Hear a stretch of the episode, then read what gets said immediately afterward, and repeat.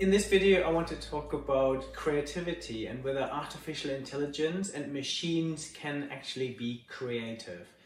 And I'm super pleased to be here with Marcus uh, du Sautoy. You are an Oxford professor and mathematician. You now hold the Simonyi Chair in Oxford. That's right, for the public understanding of science. For the public understanding of science. Wow, this is a yeah, it's quite a mouthful. Yeah. So, and you've written an amazing book. I love your book on the creativity code. Um, I have to say, it's probably one of my favorite books that I've re- read in the last two years or so. Well, I'm very so, honest. Thank yeah. you. So I'm really pleased to to spend some time with you. Um, so what is creativity? Because when we talk about could AI machines be creative, machines have come come a long way. Um, I think this is quite a hard term actually to pin down. Um, Yeah. But I think what uh, many people feel is that um, this thing, creativity, is something unique to us as humans, and that a machine surely couldn't be creative. Um, so I actually quite like a definition that I learnt from uh, a cognitive scientist, Margaret Boden, um, and she's been thinking for some time about the possibility of machines being creative. And, and she defines something as being creative if it's new, surprising, and has some sort of value. Now, it's interesting because uh, newness, well, machines can often make new things, but they're not particularly interesting. Um, I think it's those two qualities of surprise and value which are, are really important. So, um, and they're actually, uh, you know, rather subjective. Surprise for one person may not be surprise for another. Value, well, that changes over periods of history. Um, so it's interesting that uh, if a machine is going to be creative, it's somehow got to learn what we as a species find uh, surprising and, and what we value. And I think what's interesting is surprise is about an emotional response. Um, so actually, this creativity is sort of related to our internal emotional worlds. And another definition that I liked, uh, which I used as well throughout the book, was one from the psychologist Carl Rogers, which is uh, creativity is actually our tool to explore our own internal conscious emotional world and to explore the conscious world of another human being and perhaps share with each other different ways of seeing the world. So, um, so I think it's quite a slippery term, but um, but it is one we think is quite connected to being human. So yeah, that was the kind of launch pad for this new book that I wrote. Very good. Well, you know, could could artificial intelligence be creative? and can it be? Well, I wrote the book because I saw an example of um, a case where a piece of code just did something which I regarded as highly creative. Um, see, in the past, code used to be written in a very top-down manner. Um, a, a- a pro- computer programmer would write a piece of code which would tell a machine what to do. If this, then do that. If that, then do this. Um, and so, in some sense, how could the machine ever do something creative? Because it's the human who's telling the machine what to do. Anything which comes out the end of the code is, is actually the product of the human who wrote the code. But code has changed. So now we're writing code in a very bottom up manner, where the code is allowed to change, mutate, learn, reparameterize itself, um, recode itself. And so it can actually become something quite distinct from the original person who wrote the code that it's kind of uh, started learning from. And so I saw an example where this new sort of code was used to play a game. This is uh, the game of Go, ancient Chinese game, played on a 19 by 19 grid.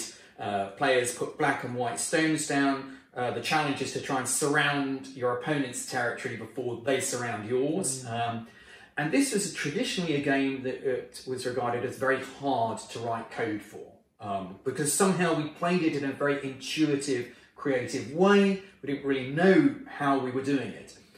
But um, a company in London, DeepMind, wrote some code that learnt how to play this game by looking at human examples of the game, then playing artificial versions, and then it challenged the world's best and beat the world's best, Lee Sedol, uh, in a, a five game match. He, uh, the, uh, he only won one game out of those uh, five games. Um, now, we're quite used to computers doing things better than humans, but what was really surprising for me is something that happened in the second uh, game of that match because um, the code did something really unexpected.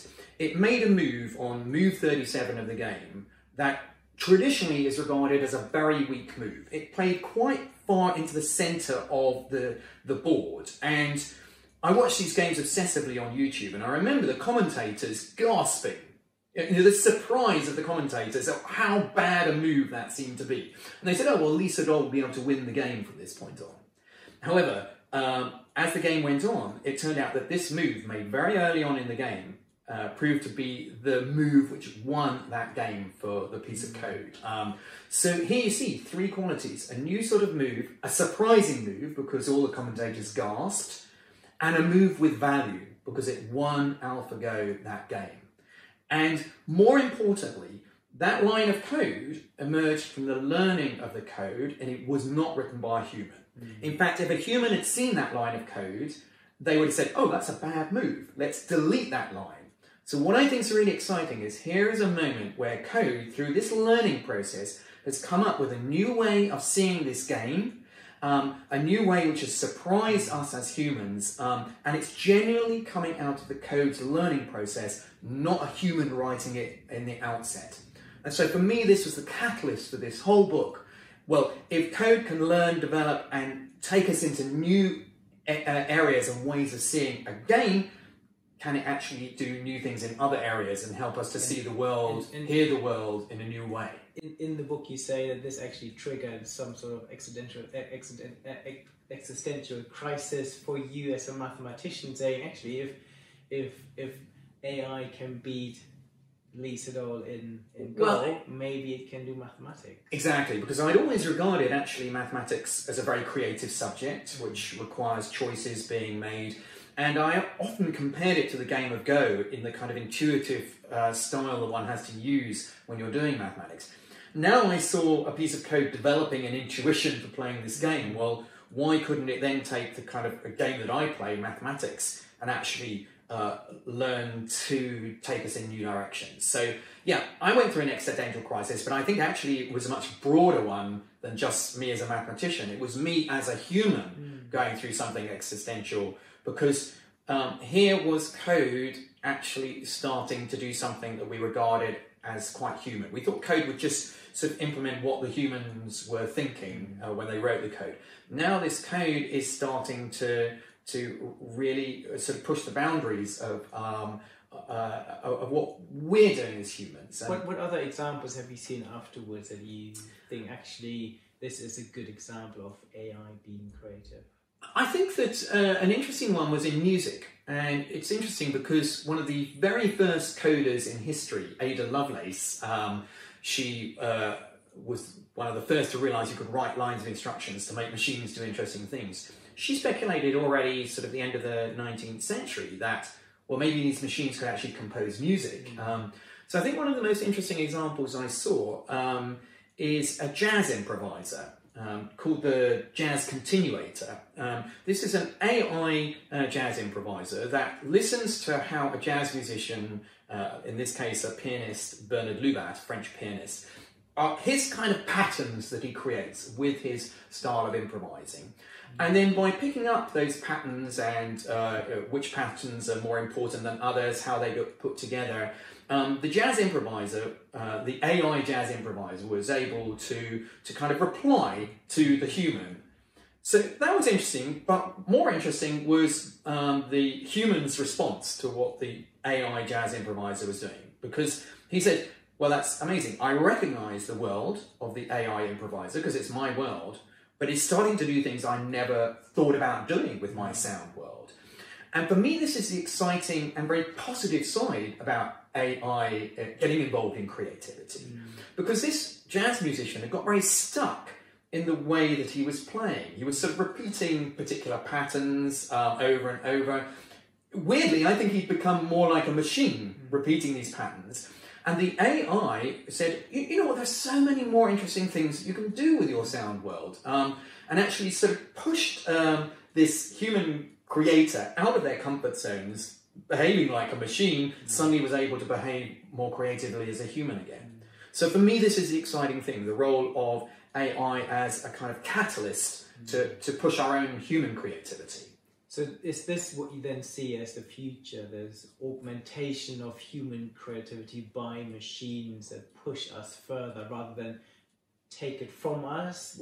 I I think you've hit on a very important word here, which is augmented. Um, so AI traditionally was about artificial intelligence. Uh, Turing was interested in, in seeing if machines could replicate our own intelligence to help us to understand how the brain works. Um, but I think we now need to translate AI in a different way. And I think augmented intelligence is a much better translation of those two letters. Um, because we know how to create uh, our own intelligence. Um, we don't do it in the lab; we do it in the bedroom, and it's much more fun. Um, you know, uh, so actually, what's more interesting is to create uh, an augmented or maybe an alternative.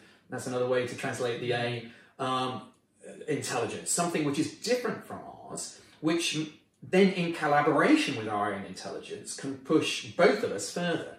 And that's what's inter- interesting when you come back to something like the game of Go, because it turns out that yeah, the machine can beat the human, um, but human and machine together seems to be more powerful than either the human on its own or the machine on its own. Yeah, we see this in chess, for example. Exactly, yeah. And we see it more interestingly in something like AI applied to, for example, health. So, radiology um, is somewhere where AI is making great inroads, being able to spot patterns in data where there are cancers where there aren't cancers, and really it's doing an amazing job in visually recognizing um, uh, scans that we need to take account of. But again, still, it's the human radiologist together with the artificial intelligence, which is better than both. Um, so for me, this is a project not about uh, competition. You know, are we going to get put out of a job by AI? This is a story of collaboration about going forward together. So I actually wanted this book to be a much more positive book than most are on uh, the future of AI and humanity, which is more kind of Terminator, where we're just going to get wiped out and everything's going to be done by machines. Amazing. So, what, what do you think this means for, for humans? How do we best prepare for this future? How do we leverage AI? Well, I think one of the really uh, uh, crucial things in as we go forward living together with AI is that we understand the AI. The AI is beginning to understand us very well. Um, it can read our emotional world very well. The arts that we create, it's helping us to push that. But I think what we don't understand is how the AI is thinking. So I think some of the most important uh, projects going forward are what are the tools that we can use to help us understand how the code is thinking? And weirdly, this is one of the most interesting stories I saw in the Creativity Code of art created by AI, which is helping us to understand how the AI code is kind of thinking. So this is Google's recognition software, which is incredibly good. If you give it an image, it will tell you what's in the picture, um, amazingly powerful. But Google were interested in, well, what really is this code? How is it seeing the world? Um, so it decided to reverse the process and said, okay, let's just give it a random load of pixels and ask the code to see, well, what do you see in this randomness? Do you see any sort of patterns emerging? And out of this process appeared these weird psychedelic art pictures. Um, not great art, but they gave us a way of understanding how the code had learned.